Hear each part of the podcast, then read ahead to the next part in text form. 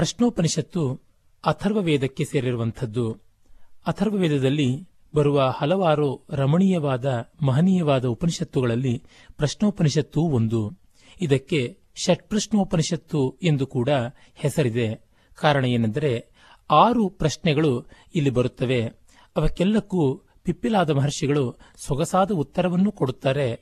ಆ ಕಾರಣದಿಂದ ಅದು ಷಟ್ಪ್ರಶ್ನೋಪನಿಷತ್ತು ಎಂದು ಕೂಡ ಹೆಸರಾಗಿದೆ. ಈ ಉಪನಿಷತ್ತು ಶಂಕರ ಮೊದಲಾದ ಅನೇಕ ಭಾಷ್ಯಕಾರರುಗಳ ಭಾಷ್ಯಗಳಿಂದ ಅಲಂಕೃತವಾಗಿದೆ. ಇಲ್ಲಿರುವ ತತ್ವ ಪರಮ ರಮಣೀಯವಾದದ್ದು ಹೃದಯ ಮಧುರವಾದದ್ದು. ಆರು ಪ್ರಶ್ನೆಗಳಿಗೆ ಉತ್ತರ ಕೊಡುವ ಮೂಲಕವಾಗಿ ಜಗತ್ತು, ಜೀವ, ಈಶ್ವರ, ಬಂಧ, ಮೋಕ್ಷ ಎಂಬ ಐದೂ ತತ್ವಗಳನ್ನು ಸೊಗಸಾಗಿ ನಿರ್ದೇಶನ ಮಾಡಿರುವುದನ್ನು ಕಾಣಬಹುದು. ಮುಖ್ಯವಾಗಿ ಈ ಉಪನಿಷತ್ತಿನಲ್ಲಿ ಅನ್ನ ಅನ್ನಾದಗಳ, ಸೋಮ ಮತ್ತು ಅಗ್ನಿಗಳ ಅಂದರೆ ಪ್ರಾಣ ಮತ್ತು ರಯಿ ಎಂಬ ತತ್ವಗಳ ವಿಷದ ವಿವರಣೆ ಬರುತ್ತದೆ. ಇದು ಮಿಕ್ಕ ಯಾವ ಉಪನಿಷತ್ತುಗಳಲ್ಲಿಯೂ ಈ ಮಟ್ಟದಲ್ಲಿ ಕಾಣದೇ ಇರುವುದು. ತನ್ಮೂಲಕವಾಗಿ ವಿಶ್ವಾತ್ಮ ತತ್ವ ಎಂದರೆ ಏನು? ಜಗಜ್ಜೀವೇಶ್ವರ ಯೋಗವೆಂದರೆ ಏನು? ನಾವು ಇಡೀ ಜಗತ್ತನ್ನು ಹೇಗೆ ಕಾಣಬೇಕು? ಪರಸ್ಪರ ಜೀವರಾಶಿಗಳಲ್ಲಿ ಹೇಗೆ ಸುಸಂಬದ್ಧವಾಗಿ ಸಾಮರಸ್ಯದಿಂದ ಬಾಳಬೇಕು ಎಂಬೆಲ್ಲವೂ ಸ್ಫುರಿಸುತ್ತವೆ. ಪಿಪ್ಪಲಾದ ಮಹರ್ಷಿಗಳ ಬಳಿಗೆ ಹೋದಂತ ಕಬಂಧಿ ಕಾತ್ಯಾಯನ ಒಂದು ಆಧ್ಯಾತ್ಮಿಕವಾದ ಪ್ರಶ್ನೆಯನ್ನು ಕೇಳುತ್ತಾನೆ. ಅದು ಸೃಷ್ಟಿಗೆ ಸಂಬಂಧಪಟ್ಟಂಥದ್ದು. ಸೃಷ್ಟಿಯ ಮೂಲ ಕಾರಣ ಯಾವುದು ಎಂಬಿತ್ಯಾದಿಯಾಗಿ ಬರುತ್ತದೆ. ಆ ಬಳಿಕ ಬರುವಂಥ ಎರಡನೆಯ ಪ್ರಶ್ನೆ ಭಾರ್ಗವ ವೈದರ್ಭಿಯದು. ಅದು ದೇಹದಲ್ಲಿರುವ ಇಂದ್ರಿಯಗಳಿಗೂ ಮುಖ್ಯ ಪ್ರಾಣನಿಗೂ ಇರುವಂಥ ಸಂಬಂಧವನ್ನು ತೋರಿಸುವಂಥದ್ದಾಗುತ್ತದೆ. ಮೂರನೆಯ ಪ್ರಶ್ನೆ ಕೌಸಲ್ಯ ಆಶ್ವಲಾಯನನದು ಇದು ಪ್ರಾಣದ ಉತ್ಪತ್ತಿ ಸ್ವರೂಪವನ್ನು ನಿರ್ಣಯಿಸುವಂಥದ್ದಾಗುತ್ತದೆ. ನಾಲ್ಕನೆಯದು ಸೌರ್ಯಾಯಣಿ ಗಾರ್ಗ್ಯನ ಪ್ರಶ್ನೆ. ಅದು ಪುರುಷನ ಸ್ವಪ್ನ ಪ್ರಪಂಚವನ್ನು ಕುರಿತಾದದ್ದು. ಇಲ್ಲಿ ಅವಸ್ಥಾತ್ರಯದ ಸೂಚನೆ ಕೂಡ ಸಿಗುವಂಥದ್ದೇ. ಐದನೆಯದಾದಂಥ ಪ್ರಶ್ನೆ ಶೈಪ್ಯ ಸತ್ಯಕಾಮನದು. ಇದು ಓಂಕಾರಕ್ಕೆ ಸಂಬಂಧಪಟ್ಟಂಥ ಉಪಾಸನಾತ್ಮಕವಾದ ಪ್ರಶ್ನೆ. ಆರನೆಯದಾದಂಥ ಪ್ರಶ್ನೆ ಸುಕೇಶ ಭಾರದ್ವಾಜನದು. ಇದು ಷೋಡಶಕಲಾ ಪರಿಪೂರ್ಣನಾದ ಪುರುಷ, ಅಂದರೆ ಪ್ರತ್ಯಗಾತ್ಮ, ಅಂತರ್ಯಾಮಿ, ಆ ಕೇವಲಾತ್ಮನಿಗೆ ಸಂಬಂಧಪಟ್ಟಂಥದ್ದು. ಹೀಗೆ ಇಲ್ಲಿ ತತ್ವ, ಉಪಾಸನೆ ಈ ಎರಡಕ್ಕೂ ವಿಶೇಷವಾದಂಥ ಅವಕಾಶ ಉಂಟು ಈ ದೃಷ್ಟಿಯಿಂದ ಬಹಳ ಆಸಕ್ತಿಕರವಾದದ್ದು ಈ ಉಪನಿಷತ್ತು. ಎಂದಿನಂತೆ ಹತ್ತು ಉಪನಿಷತ್ತುಗಳ ಪೈಕಿ ಪ್ರಸಿದ್ಧವಾದ ಇದಕ್ಕೆ ಶಂಕರ, ರಂಗರಾಮಾನುಜ, ಮಧ್ವ ಮೊದಲಾದ ಅನೇಕ ಪ್ರಾಚೀನ ಆಚಾರ್ಯರುಗಳ ಭಾಷ್ಯಗಳು ಉಂಟು. ಆಧುನಿಕ ಕಾಲದಲ್ಲಿ ಸ್ವಾಮಿ ಆದಿದೇವಾನಂದ ವಿನೋಬಾ ಭಾವೆ ಸಚ್ಚಿದಾನಂದೇಂದ್ರ ಸರಸ್ವತಿ ಮೊದಲಾದ ಅನೇಕರ ವಿವರಣೆಗಳು ಬಹಳ ಸೊಗಸಾಗಿ ಬಂದಿವೆ. ಮೊದಲಿಗೆ ಶಾಂತಿ ಪಂತ್ರವನ್ನು ನೋಡೋಣ. ಓಂ ಭದ್ರಂ ಕರ್ಣೇಭಿಃ ಶೃಣುಯಾಮ ದೇವಾಃ ಭದ್ರಂ ಪಶ್ಯೇಮಾಕ್ಷಭಿರ್ಯಜತ್ರಾ ಸ್ಥಿರೈರಂಗೈಸ್ತುಷ್ಟುವಾಂಸಸ್ತನೂಭಿ ವ್ಯಶೇಮ ದೇವಹಿತಂ ಓಂ ಶಾಂತಿ ಶಾಂತಿ ಶಾಂತಿ. ಶಾಂತಿ ಮಂತ್ರದಿಂದಲೇ ಎಲ್ಲ ಉಪನಿಷತ್ತುಗಳ ಆರಂಭ. ಈ ಶಾಂತಿ ಮಂತ್ರವಾದರೂ ದೇವತೆಗಳೇ, ಮಂಗಳಕರವಾದದ್ದನ್ನ ನಮ್ಮ ಕಿವಿಗಳಿಂದ ಕೇಳೋಣ, ಮಂಗಳಕರವಾದದ್ದನ್ನ ಕಣ್ಣುಗಳಿಂದ ನೋಡೋಣ, ಪವಿತ್ರವಾದದ್ದನ್ನ, ಮಂಗಳವಾದದ್ದನ್ನ ಇಂದ್ರಿಯಗಳಿಂದ ಅನುಭವಿಸೋಣ ಗಟ್ಟಿಯಾದಂಥ ದೇಹವನ್ನು ಹೊಂದಿ, ಗಟ್ಟುಮುಟ್ಟಾದ ಕೈಕಾಲುಗಳೇ ಮುಂತಾದ ಕರ್ಮೇಂದ್ರಿಯ, ಜ್ಞಾನೇಂದ್ರಿಯಗಳ ಸಮಾಹಾರರಾಗಿ ನಾವು ನಿಮ್ಮನ್ನು ಚೆನ್ನಾಗಿ ಸ್ತೋತ್ರ ಮಾಡುವಂತೆ ಆಗಲಿ. ನಿಮ್ಮ ಹಿತಕ್ಕಾಗಿ ನಾವು ಬಾಳುವಂತೆ ಆಗಲಿ. ನೀವು ನಮಗೆ ಯಾವ ಮಟ್ಟದ ಬದುಕನ್ನ ಆಯುಷ್ಯವನ್ನು ಕೊಟ್ಟಿದ್ದೀರೋ ಅವೆಲ್ಲವನ್ನು ಸಂತೋಷವಾಗಿ ಅನುಭವಿಸುವಂತೆ ಆಗಲಿ. ಈ ರೀತಿ ಇಹಪರಗಳಲ್ಲಿ ನೆಮ್ಮದಿಯನ್ನು ಕಾಣುವಂತೆ ನಮ್ಮನ್ನು ಅನುಗ್ರಹ ಮಾಡಿ ಎಂಬ ಆಶಂಸೆಯಿಂದ ಕೂಡಿರುವಂಥದ್ದಾಗಿದೆ. ಈ ಶಾಂತಿ ಮಂತ್ರ ಮನೋವಾಕ್ಕಾಯಗಳೆಲ್ಲವನ್ನೂ, ಅಂತರಂಗ ಬಹಿರಂಗವನ್ನು, ಸ್ಥೂಲ, ಲಿಂಗ ಮತ್ತು ಸೂಕ್ಷ್ಮ ಅಥವಾ ಸ್ಥೂಲ ಕಾರಣ ಮತ್ತು ಸೂಕ್ಷ್ಮ ಎಂಬ ಮೂರು ಬಗೆಯ ಶರೀರಗಳು ಯಾವುವು ಉಂಟು, ಅವೆಲ್ಲಕ್ಕೂ ಮಂಗಳವಾಗಲಿ. ಅದೇ ರೀತಿಯಲ್ಲಿ ಎಚ್ಚರ, ಕನಸು ಮತ್ತು ತನಿನಿದ್ರೆಯ ಸ್ಥಿತಿಯಲ್ಲಿ ಜಾಗೃತ್ ಸ್ವಪ್ನ ಸುಷುಪ್ತಿಗಳಲ್ಲಿ ಯಾವ ಒಂದು ಆತ್ಮತತ್ವ ಉಂಟು, ಅದೆಲ್ಲಕ್ಕೂ ಕೂಡ ನೆಮ್ಮದಿ ದೊರಕುವಂತೆ ಆಗಲಿ ಎಂಬ ಭಾವ ಕೂಡ ತೋರಿಕೊಳ್ಳುವಂಥದ್ದನ್ನು ಕಾಣಬಹುದು. ಮೊತ್ತ ಮೊದಲಿಗೆ ಈ ಉಪನಿಷತ್ತಿನ ಆರಂಭವೇ ಆಸಕ್ತಿಕರವಾಗಿರುವುದನ್ನು ಗಮನಿಸಬಹುದು. ಆರು ಜನ ಋಷಿಗಳು ಬೇರೆ ಬೇರೆ ಪ್ರಾಂತಗಳಿಂದ ಬಂದವರು, ಬೇರೆ ಬೇರೆ ಭಾವನೆಗಳನ್ನು ಹೊಂದಿದವರು, ಬೇರೆ ಬೇರೆ ಉಪಾಸನಾ ಕ್ರಮಗಳಲ್ಲಿ ಪಳಗಿದವರು, ಅಧ್ಯಯನ ಅಧ್ಯಾಪನಗಳಲ್ಲಿ ನಿಷ್ಣಾತರಾದಂಥವರು ಬಂದು ಪಿಪ್ಪಲಾದ ಮಹರ್ಷಿಗಳನ್ನು ಪ್ರಾರ್ಥನೆ ಮಾಡುತ್ತಾರೆ. ಪಿಪ್ಪಲಾದರಾದರೂ ಮಹಾಮಹನೀಯರಾದ ದಧೀಚಿ ಮಹರ್ಷಿಗಳ ಮಗ. ದಧೀಚಿ ಮಹರ್ಷಿ ದೇವಹಿತಾರ್ಥವಾಗಿ ತನ್ನ ಬೆನ್ನು ಮೂಳೆಯನ್ನೇ ಧಾರೆಯೆರೆದು ಕೊಟ್ಟಂಥ ತ್ಯಾಗಿ ಹುತಾತ್ಮ ಆತನ ಬೆನ್ನುಮೂಳೆಯೇ ಇಂದ್ರನ ವಜ್ರಾಯುಧವಾಗಿ ವೃತ್ರಾಸುರನನ್ನ ಸಂಹಾರ ಮಾಡುವಂತೆ ಆಯಿತು. ವೃತ್ರಾಸುರ ಅವಿದ್ಯೆಯ ಸಂಕೇತ, ಅಜ್ಞಾನದ ಸಂಕೇತ, ಆ ವೃತ್ರನನ್ನು ಸಂಹಾರ ಮಾಡುವುದಕ್ಕೆ ಬೇಕಾದ ಜಾಗೃತ ಕುಂಡಲಿನಿ ಶಕ್ತಿಯ ಸಂಕೇತವಾದದ್ದೇ ಬೆನ್ನುಮೂಳೆ ಅದು ದಧೀಚಿ ಮಹರ್ಷಿಯದು. ದಧ್ಯಂಚ ಎಂದು ಕೂಡ ಆತನನ್ನು ವೇದಗಳಲ್ಲಿ ಕೀರ್ತಿಸಲಾಗಿದೆ. ಈ ದಧೀಚಿ ಮಹರ್ಷಿಯ ಬೆನ್ನು ಮೂಳೆಯನ್ನ ಇಂದ್ರ ಧರಿಸುವುದು ಅಂದರೆ ಇಂದ್ರಿಯಗಳು ಕುಂಡಲಿನಿ ಶಕ್ತಿ ಜಾಗೃತವಾದಾಗ ಉಂಟು ಮಾಡಿಕೊಂಡ ಪಾಠವದ ಮೂಲಕವಾಗಿ ಅಜ್ಞಾನವನ್ನು ಧ್ವಂಸ ಮಾಡುವುದಕ್ಕೆ ಬೇಕಾದ ಕರ್ಮ ಜ್ಞಾನ ಭಕ್ತಿ ಸಮಾಹಾರವಾದ ಸ್ಥೈರ್ಯವನ್ನು ಪಡೆಯುವಂಥದ್ದು. ತನ್ಮೂಲಕ ಕೇವಲ ಜ್ಞಾನದಿಂದ, ಸ್ವಾನುಭೂತಿಯಿಂದ, ಎಲ್ಲವೂ ತಾನೆಂಬ ಅರಿವಿನಿಂದ ಉಪಶಾಂತಿಯನ್ನು ಕಾಣುವಂತಾಗುವುದು. ಇದು ಈ ಕಥಾಭಾಗದ ತತ್ವಸ್ವಾರಸ್ಯ ವೃತ್ರಾಸುರ ವಧೆಗೆ ಸಂಬಂಧಪಟ್ಟದ್ದು. ಪಿಪ್ಪಲಾದ ಮಹರ್ಷಿಗಳು ಇಂಥ ಮಹಾನುಭಾವನ ಮಗನಾಗಿ ಯುಕ್ತವಾದ ರೀತಿಯಲ್ಲಿಯೇ ಬಾಳಿದವರು. ಹಾಗಾಗಿ ಒಳ್ಳೆಯ ಆಚಾರ್ಯ, ಜ್ಞಾನಿಯಾದವನು ವೇದಾಂತ ನಿಷ್ಠನಾದವನು ಹೇಗೆ ನಡೆದುಕೊಳ್ಳುತ್ತಾನೆ ಎಂಬುದನ್ನು ಕೂಡ ಈ ಮೂಲಕ ತೋರಿಸುವಂತಾಗಿರುವುದು ಗಮನಾರ್ಹ ಸಂಗತಿ. ಮೊದಲ ಮಂತ್ರವನ್ನು ನೋಡೋಣ. ಈ ಇಡೀ ಉಪನಿಷತ್ತು ಗದ್ಯ ಪದ್ಯಾತ್ಮಕವಾದದ್ದಾದರೂ ಅಲ್ಲಲ್ಲಿ ಮಾತ್ರ ಪದ್ಯಾತ್ಮಕವಾದ ಋಕ್ಕುಗಳು ಬರುತ್ತವೆ. ಇನ್ನು ಉಳಿದಂತೆ ಇರುವುದೆಲ್ಲ ಹೆಚ್ಚಾಗಿ ಗದ್ಯ ಭಾಗವೇ ವಿಶೇಷತಃ ಪ್ರಶ್ನೆಗಳೆಲ್ಲ ಗದ್ಯದಿಂದ ಕೂಡಿರುವಂಥದ್ದು. ಈ ದೃಷ್ಟಿಯಿಂದ ಇದೊಂದು ಚಂಪೂ ಕಾವ್ಯದಂಥ ಉಪನಿಷತ್ತೆಂದು ಕೂಡ ಹೇಳಬಹುದು. ಮೊದಲ ಮಂತ್ರ ಹೀಗಿದೆ.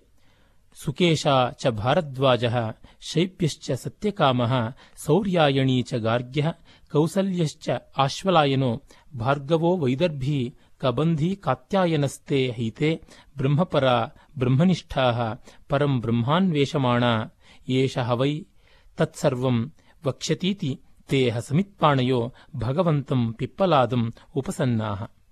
ಅಂದರೆ ತಾತ್ಪರ್ಯವಿಷ್ಟೇ, ಭರದ್ವಾಜನ ಮಗ ಸುಕೇಶ, ಶಿಬಿಯ ಮಗ ಸತ್ಯಕಾಮ, ಗರ್ಗಗೋತ್ರದವನಾದ ಸೌರ್ಯಾಯಣಿ, ಅಂದರೆ ಸೂರ್ಯಾಯನನ ಮಗ ಸೌರ್ಯಾಯಣಿ, ಅಶ್ವಲನ ಮಗನಾದ ಅಶ್ವಲಾಯನ ಕೌಸಲ್ಯ ಕೋಸಲ ದೇಶದಿಂದ ಬಂದ ಕಾರಣ ಕೌಸಲ್ಯ ಎಂದು ಹೆಸರಾದ ವಿದರ್ಭ ದೇಶದವನಾದ ಭಾರ್ಗವ ಭೃಗುವಂಶೀಯನಾದವನು, ವಿದರ್ಭದವನಾದ ಕಾರಣ ವೈದರ್ಭಿ ಎಂದು ಹೆಸರಾದವನು ಮತ್ತು ಕತ್ಯನ ಸಂಬಂಧಿಯಾದಂತಹ, ಅಂದರೆ ಕತ್ಯನ ಮಗನೇ ಆದಂತಹ ಕಾತ್ಯಾಯನ ಮತ್ತು ಕಬಂಧಿ ಅನ್ನುವ ಅವನ ಒಂದು ಗೋತ್ರನಾಮ. ಇವರೆಲ್ಲರೂ ಕೂಡ ಬ್ರಹ್ಮಪರರು, ಬ್ರಹ್ಮನಿಷ್ಠರೂ ಆಗಿದ್ದರು. ಅಂದರೆ ಅಜ್ಞಾನಿಗಳಲ್ಲ ಆರಂಭ ದಶೆಯಲ್ಲಿದ್ದವರಲ್ಲ ಎಲ್ಲರೂ ಪ್ರಬುದ್ಧರಾಗಿ ಪರಿಪಾಕದ ವಿವಿಧ ಹಂತಗಳಲ್ಲಿ ಇದ್ದಂಥವರು.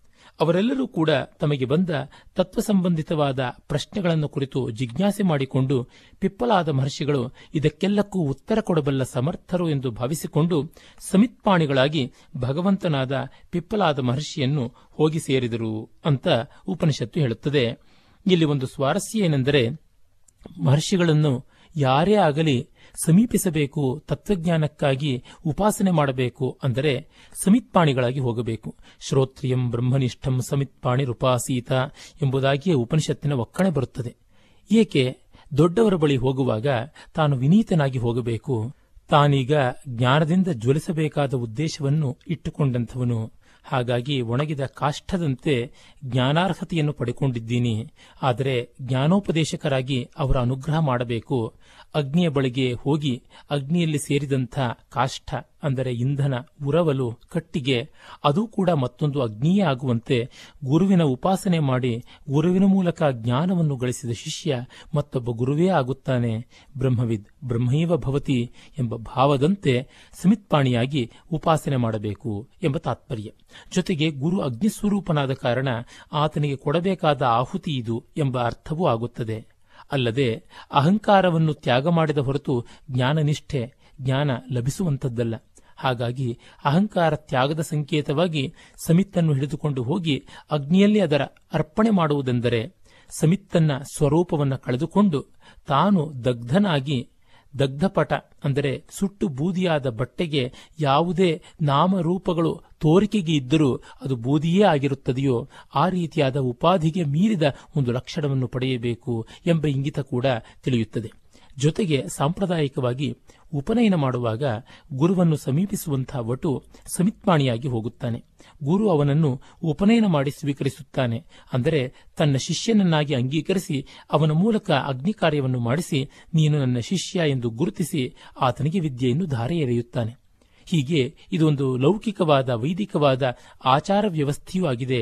ಪಾರಮಾರ್ಥಿಕವಾದ, ವೈಚಾರಿಕ ವ್ಯವಸ್ಥೆ ಕೂಡ ಆಗಿದೆ. ಈ ಎಲ್ಲ ಅರ್ಥಗಳು ಸಮಿತ್ಪಾಣಿಯಾಗಿ ಶ್ರೋತ್ರಿಯನನ್ನು ಉಪಾಸನೆ ಮಾಡುವಂತಹ ಮಾತಿನಲ್ಲಿ ಬರುತ್ತದೆ.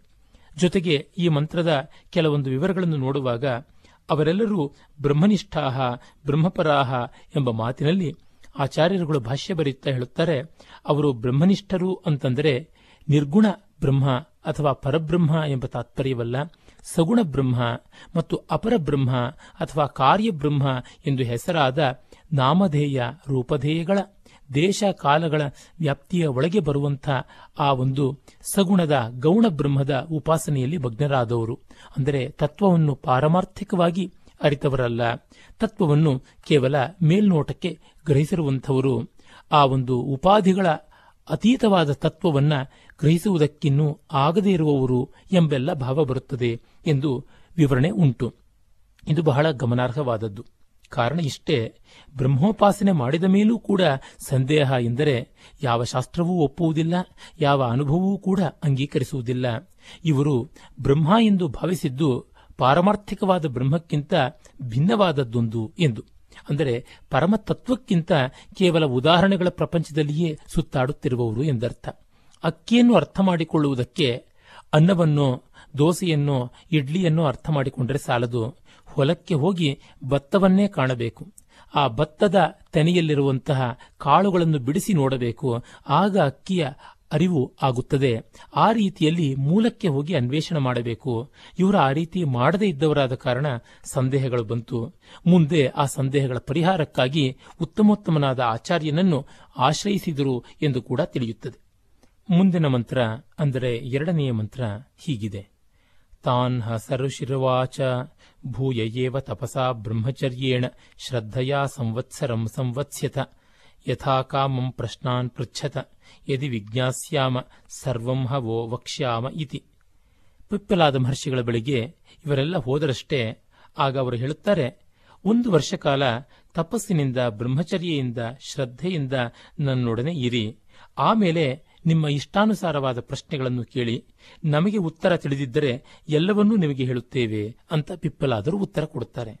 ಇಲ್ಲಿ ಸ್ವಾರಸ್ಯ ನೋಡಿ, ಒಂದು ವರ್ಷ ಕಾಲ ತಪಸ್ಸಿನಲ್ಲಿ, ಬ್ರಹ್ಮಚರ್ಯದಲ್ಲಿ, ಶ್ರದ್ಧೆಯಲ್ಲಿ ಇದ್ದು ಅವರ ಸೇವೆ ಮಾಡಬೇಕು ಎಂದು. ಅಂದರೆ ಸೇವೆ ಎನ್ನುವುದಲ್ಲ ತಾತ್ಪರ್ಯ, ವಾಸ, ಅವರ ಸಹವಾಸ, ಸಹಚರ್ಯ ಅನ್ನುವುದು ಮುಖ್ಯ. ಕಾರಣ ಇಷ್ಟೇ, ಯಾವ ವಿದ್ಯೆಯೂ ಸುಮ್ಮನೆ ಬರುವಂಥದ್ದಲ್ಲ, ಮತ್ತು ಯಾವುದೇ ವಿದ್ಯೆಯ ಸಂದೇಹಗಳನ್ನು ಹೀಗೆ ಮಾತಿನಲ್ಲಿ ನಿವೃತ್ತಿ ಮಾಡಿದರೆ ತಿಳಿಯುವಂಥದ್ದಲ್ಲ. ಆ ಸಂದೇಹ ನಿವೃತ್ತಿ ಮಾಡುವಂತಹ ವ್ಯಕ್ತಿಯ ಸಾಹಚರ್ಯದಲ್ಲಿದ್ದಾಗ ಅವರ ಒಂದು ಮನೋಧರ್ಮ ಜೀವನ ತತ್ವ ಆಧಾರ ಶ್ರುತಿ ಅವೆಲ್ಲ ತಿಳಿಯುತ್ತದೆ. ಈ ಮೂಲಕವಾಗಿ ಉತ್ತರಕ್ಕೆ ಪುಷ್ಟಿ ಬರುತ್ತದೆ, ಸ್ಪಷ್ಟತೆ ಬರುತ್ತದೆ, ನಿಸ್ಸಂದಿಗ್ಧತೆ ಒದಗುತ್ತದೆ ಎಂಬುದು ತಾತ್ಪರ್ಯ. ಜೊತೆಗೆ ಇವರೆಲ್ಲರೂ ತಪಸ್ವಿಗಳೇ ಆಗಿದ್ದರು. ಆರು ಜನ ಪ್ರಶ್ನೆಯನ್ನು ಕೇಳುವ ಜಿಜ್ಞಾಸುಗಳು ತಪಸ್ವಿಗಳು, ಬ್ರಹ್ಮಚಾರಿಗಳು, ಜಿತೇಂದ್ರಿಯರು, ಶ್ರದ್ಧಾನ್ವಿತರು. ಆದರೂ ಕೂಡ ಅವರು ಬ್ರಹ್ಮಚರ್ಯಾದಿ ವ್ರತಗಳನ್ನು ಮಾಡಿಕೊಂಡು ಗುರು ಶುಶ್ರೂಷೆಯಲ್ಲಿ ಗುರುವಿನ ಸಾಹಚರ್ಯದಲ್ಲಿ ಇರಬೇಕು ಎಂದರೆ ವಿದ್ಯೆಗೆ ಕೊಡಬೇಕಾದ ಬೆಲೆ ಎಷ್ಟೆಂದು ಗೊತ್ತಾಗುತ್ತದೆ. ಉಪನಿಷತ್ತುಗಳ ಈ ರೀತಿಯಾದ ಮೌಲ್ಯಗಳು ಸಾರ್ವಕಾಲೀನವಾದದ್ದು. ಎಂದಿಗೂ ಕೂಡ ನಮ್ಮ ಬದುಕಿಗೆ ಈಗಲೂ ಕೂಡ ಬರುವಂಥವೇ ಆಗಿದೆ. ಕಾರಣ ಇಷ್ಟೇ. ಈಗ ಗುರುವಿನ ಬಳಿಗೆ ನಾವು ಹೋದರೆ, ಯಾವುದೇ ಒಬ್ಬ ವ್ಯಕ್ತಿಯ ಬಳಿ ತಿಳುವಳಿಕೆಯನ್ನು ಪಡೆಯಬೇಕು ಎಂದು ಹೋದರೆ ಅವರ ಮನೋಧರ್ಮ ಅವರ ಜೀವನ ತತ್ವ, ಅವರ ಭಾಷೆಯ ಹಿಂದಿನ ಭಾವ ಇಂಗಿತಗಳನ್ನು ಅರ್ಥ ಮಾಡಿಕೊಳ್ಳದೆ ಕೇವಲ ಮಾತನ್ನು ಮಾತ್ರ ಮಾಹಿತಿಯ ರೂಪದಲ್ಲಿ ಗ್ರಹಿಸಿದರೆ ವಿಚಾರ ಸ್ಪಷ್ಟವಾಗುವುದಿಲ್ಲ. ಇದನ್ನೇ ಕಮ್ಯುನಿಕೇಷನ್ ಗ್ಯಾಪ್ ಎಂದು ಹೇಳುತ್ತಾರೆ. ಹಾಗೆ ಕಂಡಾಗ ನಮಗೆ ತಿಳಿಯುತ್ತದೆ, ಉಪನಿಷತ್ತು ಎಷ್ಟು ವಿವೇಕದಿಂದ, ದೂರದರ್ಶಿತ್ವದಿಂದ, ಸೂಕ್ಷ್ಮತೆಯಿಂದ ಇಂಥ ಸಮಸ್ಯೆಗಳ ವಿವೇಚನೆ ಮಾಡಿದೆ ಎಂಬುದಾಗಿ. ಅದು ಮಾತ್ರವಲ್ಲ ನಮ್ಮೊಡನೆ ಒಂದು ವರ್ಷ ಇರಿ ಅಂತ ಹೇಳುವಾಗಲೇ ನನ್ನ ಬದುಕಿನಿಂದಲೇ ನಿಮಗೆ ಉತ್ತರ ತಿಳಿಯುತ್ತದೆ. ಹಾಗೆ ತಿಳಿಯದೇ ಇದ್ದರೆ ನೀವು ಪ್ರಶ್ನೆ ಕೇಳಿ ಎಂಬ ಧ್ವನಿ ತೋರುತ್ತದೆ. ಅಂದರೆ ಎಷ್ಟೋ ಬಾರಿ ವ್ಯಕ್ತಿಗಳು ಹೇಳದೆಯೇ ಹೇಳಿರುತ್ತಾರೆ. ಆ ಕಾರಣದಿಂದಲೇ ಉಪನಿಷತ್ತಿನಂತೆ ಒಂದು ಒಳ್ಳೆಯ ಸುಭಾಷಿತ ಹೇಳುತ್ತದೆ ಸಂತ ಸದಾಭಿಗಂತವ್ಯ ಯದಿ ನೋಪದಿಶಂತ್ಯಪಿ ಯಸ್ತು ಸ್ವೈರ ಕಥಾಸ್ತೇಷಾಂ ಉಪದೇಶ ಭವಂತಿತಾ ಸಜ್ಜನರ ಬಳಿಗೆ ಪದೇ ಪದೇ ಹೋಗುತ್ತಿರಬೇಕು. ಅವರು ಯಾವುದೇ ಪ್ರತ್ಯೇಕವಾದ ಉಪದೇಶಗಳನ್ನು ಮಾಡದೇ ಇದ್ದರೂ ಅಡ್ಡಿಯಿಲ್ಲ. ಅವರು ಸುಮ್ಮನೆ ಹರಟಿದ್ದು, ಆಕ್ಷೇಪಿಸಿದ್ದು, ಆನಂದಿಸಿದ್ದು, ಸಲ್ಲಪಿಸಿದ್ದು ಇವೆಲ್ಲವೂ ಉಪದೇಶವಾಗುತ್ತವೆ ಎಂದು. ಕಾರಣ ಇಷ್ಟೇ, ಅವರ ಬದುಕೆ, ಅವರ ವರ್ತನೆಯೇ, ಅವರ ಪ್ರತಿ ಕ್ಷಣದ ಜೀವನವೇ ನಮಗೆ ಸಂದೇಶವಾಗುತ್ತದೆ. ನಮ್ಮ ಸಂದೇಹ ನಿವೃತ್ತಿಗೆ ಕಾರಣವಾಗುತ್ತದೆ.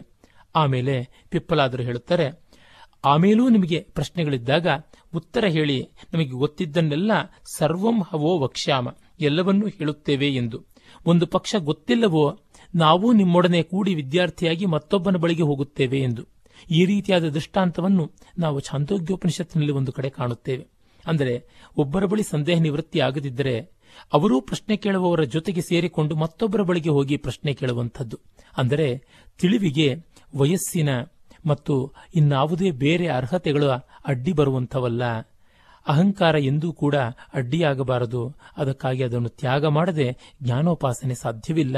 ನಿತ್ಯ ವಿದ್ಯಾರ್ಥಿತ್ವವೇ ಬ್ರಹ್ಮವಿದ್ಯೆಗೆ ಪ್ರಥಮ ಕಲ್ಪ ಎಂಬುದಾಗಿ.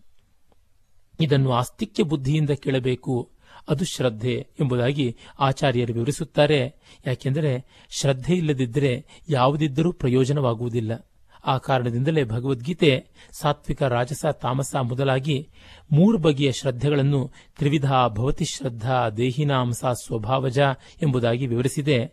ನಾವು ಸಾತ್ವಿಕವಾದ ಶ್ರದ್ಧೆಯನ್ನು ಉಳ್ಳವರಾಗಿರಬೇಕು.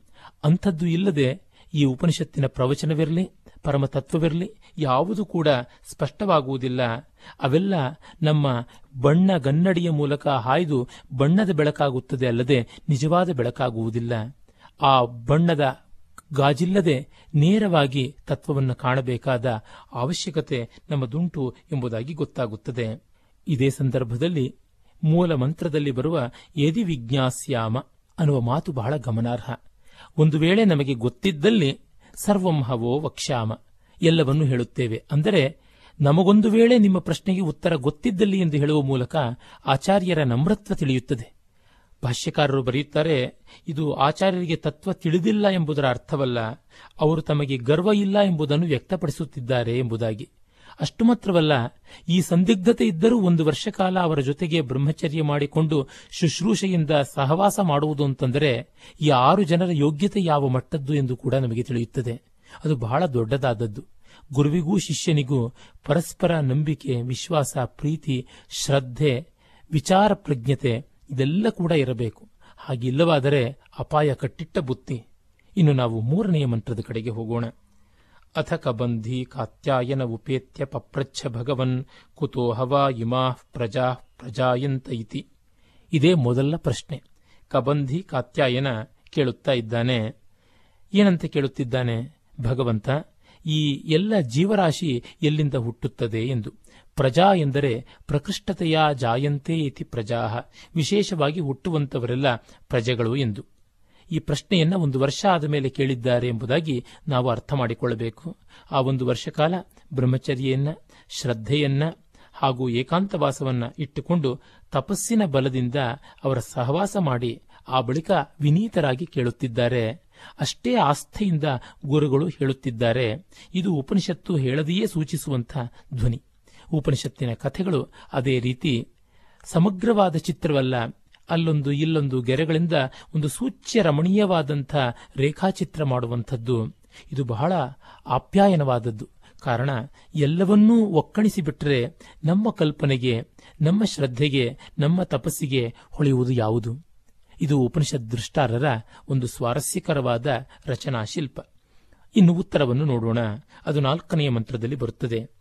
ತಸ್ಮೈ ಸಹೋವಾಚ ಪ್ರಜಾಕಾಮೋ ವೈ ಪ್ರಜಾಪತಿ ಸ ತಪೋತಪ್ಯತ ಸ ತಪಸ್ತಪ್ತ್ವಾ ಸ ಮಿಥುನಮುತ್ಪಾದಯತೆ ರಯಿಂಚ ಪ್ರಾಣಂಚೇತ್ಯೇತೋ ಮೇ ಬಹುಧಾ ಪ್ರಜಾ ಕರಿಷ್ಯತ ಇತಿ ಪಿಪ್ಪಲಾದ ಆತನಿಗೆ ಉತ್ತರ ಕೊಡುವುದು ನೋಡಿ, ಪ್ರಜಾಪತಿ ಪ್ರಜಾಕಾಮನಾಗಿ ಸಂತಾನ ಕಾಮದಿಂದ ತಪಸ್ಸು ಮಾಡಿದ. ಅವನು ತಪಸ್ಸು ಮಾಡಿದ ಮೇಲೆ ಸ ತಪಃ ಅತಪ್ಯತ. ತಪಸ್ಸು ಮಾಡಿ ತಪಸ್ತತ್ವ ಅದೆಲ್ಲವನ್ನು ಮುಗಿಸಿ ಸ ಮಿಥುನ ಉತ್ಪಾದಯತೆ ಜೋಡಿಯನ್ನು ಉತ್ಪಾದನೆ ಮಾಡಿದ ಮಿಥುನವನ್ನ. ಅದು ರಯಿ ಮತ್ತು ಪ್ರಾಣ ಎಂದು ಹೆಸರಾದದ್ದು. ತನ್ಮೂಲಕವಾಗಿ ಅಸಂಖ್ಯ ಪ್ರಜೆಗಳನ್ನು, ಅಸಂಖ್ಯ ಜೀವರಾಶಿಗಳನ್ನು ಸೃಷ್ಟಿ ಮಾಡುತ್ತಾನೆ. ಇದು ಮಂತ್ರದ ಸ್ಥೂಲಾರ್ಥ, ಸರಳಾರ್ಥ. ಇದರ ಸ್ವಾರಸ್ಯಗಳನ್ನು ಮತ್ತಷ್ಟು ಗಮನಿಸೋಣ. ಮೊತ್ತ ಮೊದಲಿಗೆ ಪ್ರಜಾಪತಿ ತಪಸ್ಸು ಮಾಡಿದ ಅನ್ನುವುದು ಬಹಳ ಮುಖ್ಯವಾದದ್ದು. ಪ್ರಜಾಪತಿ ಎಂದರೆ ಸೃಷ್ಟಿಕರ್ತ, ಸಗುಣ ಬ್ರಹ್ಮ, ಗೌಣ ಬ್ರಹ್ಮ, ಅಪರ ಬ್ರಹ್ಮ, ಕರ್ಮಾಧ್ಯಕ್ಷ, ಕಾರ್ಯಾಧ್ಯಕ್ಷ, ಈಶ್ವರ, ದೇವರು ಎಂದೆಲ್ಲ ಹೆಸರಾದ ತತ್ವ. ಅಂದರೆ ಲೋಕಸಾಮಾನ್ಯದಲ್ಲಿ ನಾವು ಯಾವುದನ್ನು ದೇವರು ಅಂತ ಕರಿತೀವಿ, ಅದು ಈ ಒಂದು ತತ್ವ, ಪ್ರಜಾಪತಿ. ಪ್ರಜಾ ಅಂದರೆ ಜೀವರಾಶಿಗಳು. ಈ ಜಡ ಜೀವರೂಪವಾದ ಸಮಸ್ತ ಜಗತ್ತು ಯಾವುದುಂಟು, ಅದು ಪರಮಾತ್ಮನ ಅಭಿವ್ಯಕ್ತಿ ಎಕ್ಸ್ಪ್ರೆಷನ್ ಸೃಷ್ಟಿ ಕ್ರಿಯೇಷನ್ ಅದಕ್ಕೆಲ್ಲಕ್ಕೂ ಒಡೆಯನಾದವನು ಪ್ರಜಾನಾಂ ಪತಿ ಪ್ರಜಾಪತಿ ಎಂಬುದಾಗಿ ತಾತ್ಪರ್ಯ. ಅದು ಹೆಣ್ಣೂ ಹೌದು, ಗಂಡೂ ಹೌದು. ಸಾಮಾನ್ಯ ಲೋಕದ ವಾಡಿಕೆಗೆ ತಕ್ಕಂತೆ ಇದನ್ನು ಪುಲ್ಲಿಂಗದಲ್ಲಿ ನಿರ್ದೇಶನ ಮಾಡಿದ್ದೇವೆ. ಆದರೆ ಸಂಸ್ಕೃತ ಭಾಷೆಯಲ್ಲಿ ಪದಕ್ಕಿರುವ ಲಿಂಗ ಆ ವಸ್ತುವಿನ ಲಿಂಗಕ್ಕೆ ಸಂಬಂಧಪಟ್ಟದ್ದಲ್ಲ. ಇದು ಗಮನದಲ್ಲಿ ಇಲ್ಲದೇ ಇದ್ದರೆ ಸ್ತ್ರೀವಾದಿಗಳು ಆಕ್ಷೇಪ ಮಾಡಬಹುದು. ಕಾರಣ ಪರತತ್ವ ಹೆಣ್ಣೆ ಗಂಡೆ ಎಂಬ ಪ್ರಶ್ನೆ ಬಂದರೆ ಅದು ಹೆಣ್ಣೂ ಹೌದು, ಗಂಡೂ ಹೌದು, ಹೆಣ್ಣು ಗಂಡು ಎಂಬ ಭೇದಕ್ಕೆ ಅತೀತವಾದಂಥ ತತ್ಸ್ವರೂಪ ಅದು ಎಂಬ ನಪುಂಸಕಲಿಂಗದಿಂದ ನಿರ್ದೇಶನವಾಗುವಂತಹ ತತ್ವವೂ ಹೌದು ಅಂತ ಗೊತ್ತಾಗುತ್ತದೆ. ಸನಾತನ ಧರ್ಮಕ್ಕೆ ಹೆಣ್ಣು ಗಂಡುಗಳ ಮೇಲು ಕೀಳುಗಳ ತಾತ್ಪರ್ಯ ಇಲ್ಲ. ಆ ದೃಷ್ಟಿಯಿಂದ ಶಕ್ತಿ ಎಂಬುದೇ ಸ್ತ್ರೀ ಪುರುಷ ಭೇದಾತೀತವಾದ ಎಲ್ಲ ಸಗುಣ ಸಾಕಾರ ತತ್ವಗಳ ಮೂಲ ಸ್ವರೂಪ ಅಂದರೆ ಸೃಷ್ಟಿಯೆಂದೊಡನೆ ಸ್ತ್ರೀತ್ವ ಬಂತು ಎಂದರ್ಥವಾಗುತ್ತದೆ. ಆ ಕಾರಣದಿಂದಲೇ ಪರಾಪ್ರಕೃತಿ ಎಂದು ಕೂಡ ಪ್ರಜಾಪತಿಯನ್ನು ಹೇಳಬಹುದು. ಅಂತ ಗೊತ್ತಾಗುತ್ತದೆ. ಇರಲಿ.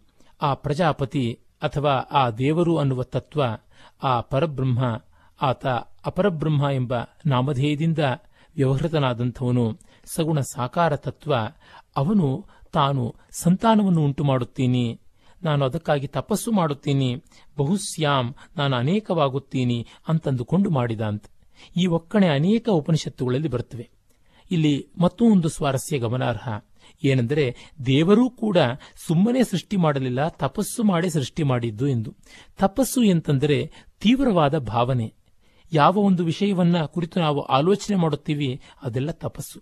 ಯಾವುದರ ಬಯಕೆಯಿಂದ, ಯಾವುದರ ಪ್ರಾಪ್ತಿಗಾಗಿ ನಾವು ಯಾವೆಲ್ಲ ಕಷ್ಟಗಳನ್ನು ಪಡುತ್ತೀವಿ, ಅದು ತಪಸ್ಸು. ತಪನಾ ತಪಃ. ಅಂದರೆ ಬೇಯುವಂಥದ್ದು, ಪರಿಪಾಕಗೊಳ್ಳುವಂಥದ್ದು, ಹೆಚ್ಚು ಹೆಚ್ಚು ತಾಪಗೊಳ್ಳುವುದು ಅಂದರೆ ತನ್ನ ಶಕ್ತಿಯ ಊರ್ಜಾ ಪ್ರಮಾಣದ ತೀವ್ರತೆಯನ್ನು ಹೆಚ್ಚಿಸಿಕೊಳ್ಳುವಂಥದ್ದು. Enhancing one's own energy level ಎಂಬುದಾಗಿ ಕರೆಯಬಹುದು. ಇದು ತಪಸ್ಸು. ಇದಿಲ್ಲದ ಜೀವಿ ಯಾವುದುಂಟು? ಇದಿಲ್ಲದ ಕೆಲಸ ಹೇಗೆ ಸಾಧ್ಯ? ಆ ದೃಷ್ಟಿಯಿಂದ ಕಂಡಾಗ ಇಡೀ ಸೃಷ್ಟಿ ಅನ್ನುವುದು ಯಾರದೋ ಒಂದು ಉಪೇಕ್ಷಣೀಯವಾದ ಬೇಜವಾಬ್ದಾರಿಕೆಯ ರಚನೆ ಅಲ್ಲ. ಇದೊಂದು ಮಹಾ ತಪಸ್ಸಿನ ಫಲವಾದ, ಗೌರವಾರ್ಹವಾದ, ಅರ್ಥಪೂರ್ಣವಾದ ವ್ಯವಸ್ಥೆ. ಇದನ್ನು ಚೆನ್ನಾಗಿ ಕಾಣಬೇಕು, ಚೆನ್ನಾಗಿ ಕಾಣಿಸಬೇಕು, ಚೆನ್ನಾಗಿ ಉಳಿಸಬೇಕು, ಚೆನ್ನಾಗಿ ಬೆಳೆಸಬೇಕು. ಹಾಗೆಯೇ ಅದರೊಳಗೆ ನಾವು ಒಂದು ಅವಿಭಾಜ್ಯ ಅಂಗ ಎಂದು ಭಾವಿಸಿ ಬದುಕಿ ಬಾಳಿನ ಬೆಳಕನ್ನು ಕಂಡು ಸಾರ್ಥಕ್ಯವನ್ನು ಅನುಭವಿಸಬೇಕು ಎಂಬುದು ತಾತ್ಪರ್ಯ. ಇನ್ನು ಈ ಪ್ರಜಾಪತಿ ಮೊದಲಿಗೆ ಮಿಥುನವನ್ನು, ಜೋಡಿಯನ್ನು ಉತ್ಪಾದನೆ ಮಾಡಿದ್ದು ಎಂದು. ಉಪನಿಷತ್ತುಗಳಲ್ಲಿ ಮಾತ್ರವಲ್ಲದೆ ಪುರಾಣ ಇತಿಹಾಸಗಳಲ್ಲಿ, ಧರ್ಮಶಾಸ್ತ್ರಗಳಲ್ಲಿ ಕೂಡ ಬರುತ್ತದೆ, ಪ್ರಜಾಪತಿ ಮೊತ್ತ ಮೊದಲಿಗೆ ಒಂದು ರೂಪದಿಂದ ಎರಡು ಮಾಡಿದ ಗಂಡು ಹೆಣ್ಣು ಎಂದಾಯಿತು ಎಂದು. ಇಲ್ಲಿ ಅದಕ್ಕೂ ಮೂಲಭೂತವಾದ ಒಂದು ತತ್ವ ಹೇಳಲಾಗಿದೆ. ಅದು ಎರಡು ಮುಖವನ್ನು ಉಳ್ಳದ್ದು, ರಯಿ ಮತ್ತು ಪ್ರಾಣ ಎಂಬ ಅಂಶಗಳನ್ನು ಹೊಂದದ್ದು ಅಂತ. ವೇದಗಳಲ್ಲಿ, ಅಂದರೆ ವೇದ ಸಂಹಿತೆಗಳಲ್ಲಿಯೇ ಸೋಮ ಮತ್ತು ಅಗ್ನಿಗಳ ಉಲ್ಲೇಖ ಬರುತ್ತದೆ. ಅಗ್ನಿ ಅನ್ನುವುದು ಪ್ರಾಣದ ತತ್ವ. ರಯಿ ಅನ್ನುವುದು ಸೋಮದ ತತ್ವ. ಸೋಮ ಜಗತ್ತನ್ನೆಲ್ಲ ಪೋಷಣೆ ಮಾಡುವಂಥ ಜೈವಿಕ ತತ್ವವಾದರೆ, ಅಗ್ನಿ ಅಥವಾ ಪ್ರಾಣ ಎನ್ನುವಂಥದ್ದು ಇಡೀ ಜಗತ್ತಿನ ಎಲ್ಲ ಶಕ್ತಿ ಸಂಪನ್ಮೂಲಗಳನ್ನು ಹೀರಿಕೊಳ್ಳುವಂತಹ ಅನುಭವಿಸುವಂತಹ, ಆಸ್ವಾದಿಸುವ, ಅದರ ಮೂಲಕವಾಗಿ ಬೆಳೆಯುವಂಥ ತತ್ವ. ಆಂಗ್ಲ ಭಾಷೆಯಲ್ಲಿ ಸೋಮವನ್ನ ಕನ್ಸುಮೇಟ್ ಎಂದು ಹೇಳಿದರೆ, ಅಗ್ನಿಯನ್ನ ಕನ್ಸ್ಯೂಮರ್ ಎಂದು ಹೇಳಬಹುದು. ರಯಿ ಅನ್ನುವುದು ಇಲ್ಲಿ ಸೋಮವೇ ಆಗಿದೆ. ಅದನ್ನು ಆಹಾರ ಅನ್ನ ಎಂದು ಹೇಳಿದರೆ, ಪ್ರಾಣವನ್ನು ಅನ್ನ ಆದ ಆಹಾರವನ್ನು ಸ್ವೀಕರಿಸುವವನು ಎಂದು ಹೇಳಬಹುದು.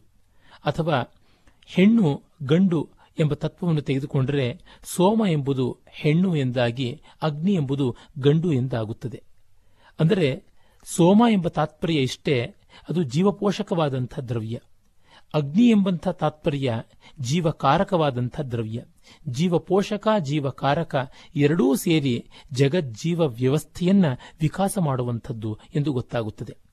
ಮತ್ತು ಇದು ಸದಾಕಾಲವು ಹೆಣ್ಣು ಹೆಣ್ಣೆ, ಗಂಡು ಗಂಡೆ, ಅಗ್ನಿ ಅಗ್ನಿಯೇ, ಸೋಮ ಸೋಮವೇ ಎಂಬಂತೆ ಇರುವುದಿಲ್ಲ, ಕ್ರಮಕ್ರಮವಾಗಿ ಬದಲಾಗುತ್ತಿರುತ್ತದೆ ಎಂದು ಕೂಡ ಗೊತ್ತಾಗುತ್ತದೆ.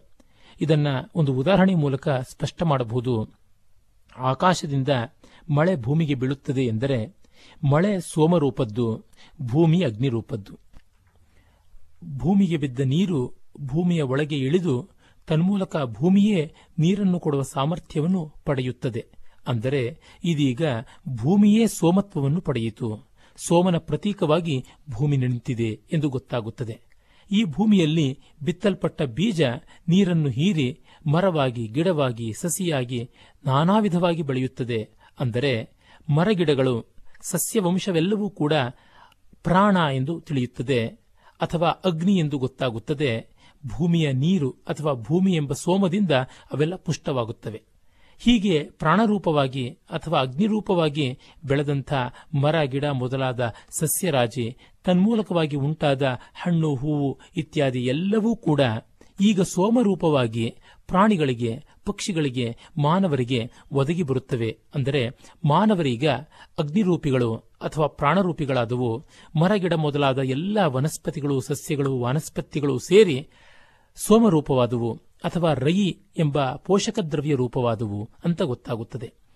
ಈ ಸಸ್ಯಾಹಾರಿಗಳಾದ ಪ್ರಾಣಿ ಪಕ್ಷಿಗಳನ್ನು ಮಾಂಸಾಹಾರಿ ಪ್ರಾಣಿ ಪಕ್ಷಿಗಳು ಕಬಳಿಸುತ್ತವೆ ಎಂದಾಗ ಇವೆಲ್ಲವೂ ಸೋಮ ಅಥವಾ ರಯಿ ರೂಪದ್ದಾಗಿ ಆ ಮಾಂಸಾಹಾರಿ ಪಕ್ಷಿ ಪ್ರಾಣಿಗಳೆಲ್ಲವೂ ಕೂಡ ಪ್ರಾಣ ಅಥವಾ ಅಗ್ನಿರೂಪದವಾಗುತ್ತವೆ. ಈ ಪ್ರಾಣಿ ಪಕ್ಷಿಗಳನ್ನು ಮಾನವ ತನ್ನ ಸೌಖ್ಯಕ್ಕೋ ವಿಲಾಸಕ್ಕೋ ಪ್ರಯೋಜನಕ್ಕೋ ಬಳಸಿಕೊಳ್ಳುತ್ತಾನೆ ಎಂದರೆ ಇವುಗಳೆಲ್ಲ ಸೋಮರೂಪದ್ದು, ರೈರೂಪದ್ದು ರೂಪದ್ದು ಆಗಿ ಮಾನವ ಕಡೆಗೆ ಪ್ರಾಣ ಅಥವಾ ಅಗ್ನಿರೂಪದವನಾಗುತ್ತಾನೆ. ಇಂಥ ಮಾನವ ಕಡೆಗೆ ಕಾಲ ಎಂಬ ಅಗ್ನಿ ಅಥವಾ ಪ್ರಾಣನಿಗೆ ಸಿಲುಕಿ ತಾನು ತನ್ನ ದೇಹವನ್ನು ಮುಡಿಪಿಡುತ್ತಾನೆ, ಮಣ್ಣಾಗಿಸುತ್ತಾನೆ ಎಂದರೆ ಅವನು ಸೋಮ ಆಗುತ್ತಾನೆ. ಮತ್ತು ಈ ಒಂದು ದೇಹ ಭೂಮಿಯನ್ನು ಸೇರುತ್ತದೆ ಎಂದಾಗ ಭೂಮಿ ಮತ್ತೆ ಪ್ರಾಣರೂಪದ್ದು ಅಥವಾ ಅಗ್ನಿರೂಪದ್ದಾಗುತ್ತದೆ. ತನ್ಮೂಲಕ ಈ ವ್ಯಾಪ್ತಿಯ ಚಕ್ರ ಮುಂದುವರಿಯುತ್ತದೆ ಅಂದರೆ ಇಡೀ ವಿಶ್ವವೇ ಅನ್ನ ಅನ್ನಾದಗಳ ವ್ಯವಸ್ಥೆ ಎಂದು ತಿಳಿಯುತ್ತದೆ. ಆ ಮೂಲಕವಾಗಿ ಮೊದಲ ಜೋಡಿ ಎಂದರೆ ಅನ್ನ ಅನ್ನಾದ ವ್ಯವಸ್ಥೆ, ಅದೇ ವಿಶ್ವದ ಬೀಜ ಎಂದು ತಿಳಿಯುತ್ತದೆ. ಹೀಗೆ ಕಂಡಾಗ ಉಪನಿಷತ್ತು ಸೃಷ್ಟಿ ರಹಸ್ಯವನ್ನು ಅದೆಷ್ಟು ಅದ್ಭುತವಾಗಿ ವರ್ಣಿಸಿದೆ ಎಂದು ಗೊತ್ತಾಗುತ್ತದೆ. ಇಂಥ ವಿವರಣೆಗಳನ್ನು ನಾವು ಮತ್ತಾವ ಮತಗ್ರಂಥಗಳಲ್ಲಿಯೂ ನೋಡಲು ಸಾಧ್ಯವಿಲ್ಲ. ಇದು ಕೇವಲ ಸನಾತನ ಧರ್ಮದ ಉಪನಿಷದ್ ವಾಂಗ್ಮಯದಲ್ಲಿ ಮಾತ್ರ ಇರುವಂಥದ್ದು. ಇದು ಇದರ ಮಹತ್ವ ಮತ್ತು ಇದರ ಅತಿಶಯತ್ವ ಕೂಡ. ಹೀಗೆ ಪ್ರಾಣ ಮತ್ತು ರೈಗಳ ಸೃಷ್ಟಿಯಿಂದ ಜಗತ್ತು ಬೆಳೆಯಿತು. ಇನ್ನು ಅಸಂಖ್ಯವಾದ ಜೋಡಿಗಳು ಆದವು. ಅಂದರೆ ನಾನೊಂದು ಉದಾಹರಣೆ ಕೊಟ್ಟೆನಲ್ಲ, ಆ ರೀತಿಯಾಗಿ ಅನೇಕ ಸ್ತರದ ಜೋಡಿಗಳಾದವು. ಇದು ಕೇವಲ ಜೀವ ಪ್ರಪಂಚದಲ್ಲದೆ ಜಡ ಪ್ರಪಂಚದಲ್ಲಿಯೂ ಕೂಡ ಆವರಿಸಿದೆ ಎಂಬುದು ನಮಗೀಗಾಗಲೇ ಸ್ಪಷ್ಟವಾಗಿದೆ. ಮಳೆಯ ನೀರು ನದಿಗಳಾಗಿ ಹರಿದಾಗ ನದಿಗಳು ಅಗ್ನಿರೂಪದವಾದವು. ಮತ್ತು ಈ ನದಿಗಳು ಸಮುದ್ರವನ್ನು ಸೇರುತ್ತವೆ ಅಂದರೆ ಅದೇ ನದಿಗಳು ಸೋಮ ಅಥವಾ ರೈರೂಪ ತಾಳಿ ಸಮುದ್ರ ಎಂಬ ಪ್ರಾಣ ಅಥವಾ ಅಗ್ನಿರೂಪ ತಾಳಿದಂಥ ಕೇಂದ್ರಕ್ಕೆ ಹೋಗಿ ತಮ್ಮನ್ನು ತೆತ್ತುಕೊಳ್ಳುತ್ತಿವೆ. ಸಮುದ್ರದಲ್ಲಿ ಸೂರ್ಯನ ಕಿರಣಗಳಿಂದ ನೀರು ಆವಿಯಾಯಿತು ಅಂತಂದರೆ ಸಮುದ್ರವೀಗ ಸೋಮ ಅಥವಾ ರೈರೂಪವನ್ನು ತಾಳೆ ಮತ್ತೆ ಆಕಾಶ ಎನ್ನುವಂತಹ ಪ್ರಾಣ ಅಥವಾ ಅಗ್ನಿರೂಪಕ್ಕೆ ಆಹುತಿಯನ್ನು ಕೊಡುತ್ತಾ ಇವೆ ಅಂತ ಗೊತ್ತಾಗುತ್ತದೆ. ಹಿಂದೆ ನಾವು ಪ್ರಾಣ ಪಂಚಾಗ್ನಿಹೋತ್ರ ಎಂಬ ತತ್ವವನ್ನು ಏನನ್ನು ಕಂಡಿದ್ದೆವೋ ಅದೇ ಇದಾಗಿದೆ ಅಂತ ಗೊತ್ತಾಗುತ್ತದೆ. ಅಂದರೆ ಪರಸ್ಪರ ಸುಸಂಬದ್ಧತೆ, ಸಾಮಂಜಸ್ಯ ಅನ್ಯೋನ್ಯ ಸಾಹಚರ್ಯ ಹೇಗಿರಬೇಕು, ಹೇಗೆ ಇದೆ ಅನ್ನುವುದು ಜಗತ್ತಿನಲ್ಲೂ, ಉಪನಿಷತ್ತಿನಲ್ಲೂ ಏಕಕಾಲದಲ್ಲಿ ಕಾಣುತ್ತಿದೆ. ಈ ಪ್ರಾಣತತ್ವವನ್ನೇ ಸೂರ್ಯತತ್ವ ಎಂದು, ಸೋಮ ಅಥವಾ ರೈತತ್ವವನ್ನು ಚಂದ್ರತತ್ವ ಎಂದು ಕರೆಯುತ್ತಾರೆ. ಹೀಗೆ ನೋಡಿದಾಗ ಚಂದ್ರನಿಗೆ ಸೋಮ ಎಂಬ ಮತ್ತೊಂದು ಹೆಸರು ಯಾಕೆ ಇದೆ ಅಂತ ಗೊತ್ತಾಗುತ್ತದೆ. ಅದೇ ರೀತಿ ಅಗ್ನಿಯನ್ನ ವೈಶ್ವಾನರ, ಜಾತವೇದ ಮತ್ತು ಆದಿತ್ಯ ಸ್ವರೂಪಿ ಸೂರ್ಯನಾರಾಯಣ ಎಂದು ಹೇಳುವಂಥದ್ದು. ಸೋಮವನ್ನು ಸಕಲ ಸೌಭಾಗ್ಯ ಸ್ವರೂಪ, ಲಕ್ಷ್ಮೀ ಸ್ವರೂಪ ಎಂದು ಹೇಳುವಂಥದ್ದು. ಅದೇ ರೀತಿಯಲ್ಲಿ ಅಗ್ನಿಯನ್ನ ರುದ್ರ ಮತ್ತು ಶಿವ ಎಂದು ಹೇಳುವಂಥದ್ದು. ಸೋಮವನ್ನ ಉಮಾ ಸಾಹಿತ್ಯ, ಉಮಾ ಸಹಿತತೆ ಎಂದು ಹೇಳುವಂಥದ್ದು. ಇವೆಲ್ಲ ಕಂಡಾಗ ನಮ್ಮ ದೇವರುಗಳನ್ನು ಲಕ್ಷ್ಮೀ ಕೇಶವ ಮತ್ತು ಗೌರಿ ಶಂಕರ ಇತ್ಯಾದಿಯಾಗಿ ಸ್ತ್ರೀ, ಪುರುಷ, ಶಿವ, ಶಕ್ತಿ, ಲಕ್ಷ್ಮೀ ನಾರಾಯಣ ಎಂಬೆಲ್ಲ ವಿಭಾಗ ಮಾಡುವುದರ ಹಿಂದಿನ ತತ್ವ ಏನು ಎಂಬುದು ಗೊತ್ತಾಗುತ್ತದೆ. ಸಗುಣ ಸಾಕಾರಗಳ ಪೌರಾಣಿಕವಾದ ಒಂದು ಸ್ತರದಲ್ಲಿ ಇವೆಲ್ಲ ಕೂಡ ಹೃದಯವಾದಂತಹ ಚಿಂತನೆಗಳು, ರಮಣೀಯವಾದ ಕಲ್ಪನೆಗಳು. ವೇದಾಂತದ ಸ್ತರದಲ್ಲಿ ಇವೆಲ್ಲ ಗಹನ ಗಂಭೀರವಾದ, ಅತ್ಯಂತ ಪ್ರಬುದ್ಧವಾದ ತತ್ವಗಳು ಎಂದು ಗೊತ್ತಾಗುತ್ತವೆ. ಎರಡೂ ಬೇಕು. ಸಾಮಾನ್ಯರಾದ ಮಾನವರಿಗೆ ಉಪಾಸನೆಗಾಗಿ, ಲೋಕರಂಜನೆಗಾಗಿ ಮತ್ತು ಏಕಾಗ್ರತೆಗಾಗಿ ಸಗುಣ ಸಾಕಾರ ಸ್ತರದಲ್ಲಿ ದೇವತಾ ತತ್ವಗಳಾಗಿ ಬೇಕು ಹಾಗೆ ಪರಿಪಾಕ ಪಡೆಯುತ್ತಿದ್ದಂತೆ, ವೇದಾಂತ ಜಿಜ್ಞಾಸೆ ಬಲಿಯುತ್ತಿದ್ದಂತೆ ತತ್ವನಿಶ್ಚಯ ಬೆಳೆಯುತ್ತಿದ್ದಂತೆ, ಇವೆಲ್ಲವೂ ಕೂಡ ನಮ್ಮೊಳಗೆ ಈ ಜಗತ್ತಿನಲ್ಲಿಯೇ ಕಾಣಬಲ್ಲಂಥ ವೈಶ್ವಿಕವಾದ ತತ್ವಗಳು ಯೂನಿವರ್ಸಲ್ ವ್ಯಾಲ್ಯೂಸ್ ಎಂಬುದಾಗಿ ಗೊತ್ತಾಗುತ್ತದೆ. ಇದಿಷ್ಟೂ ಕೂಡ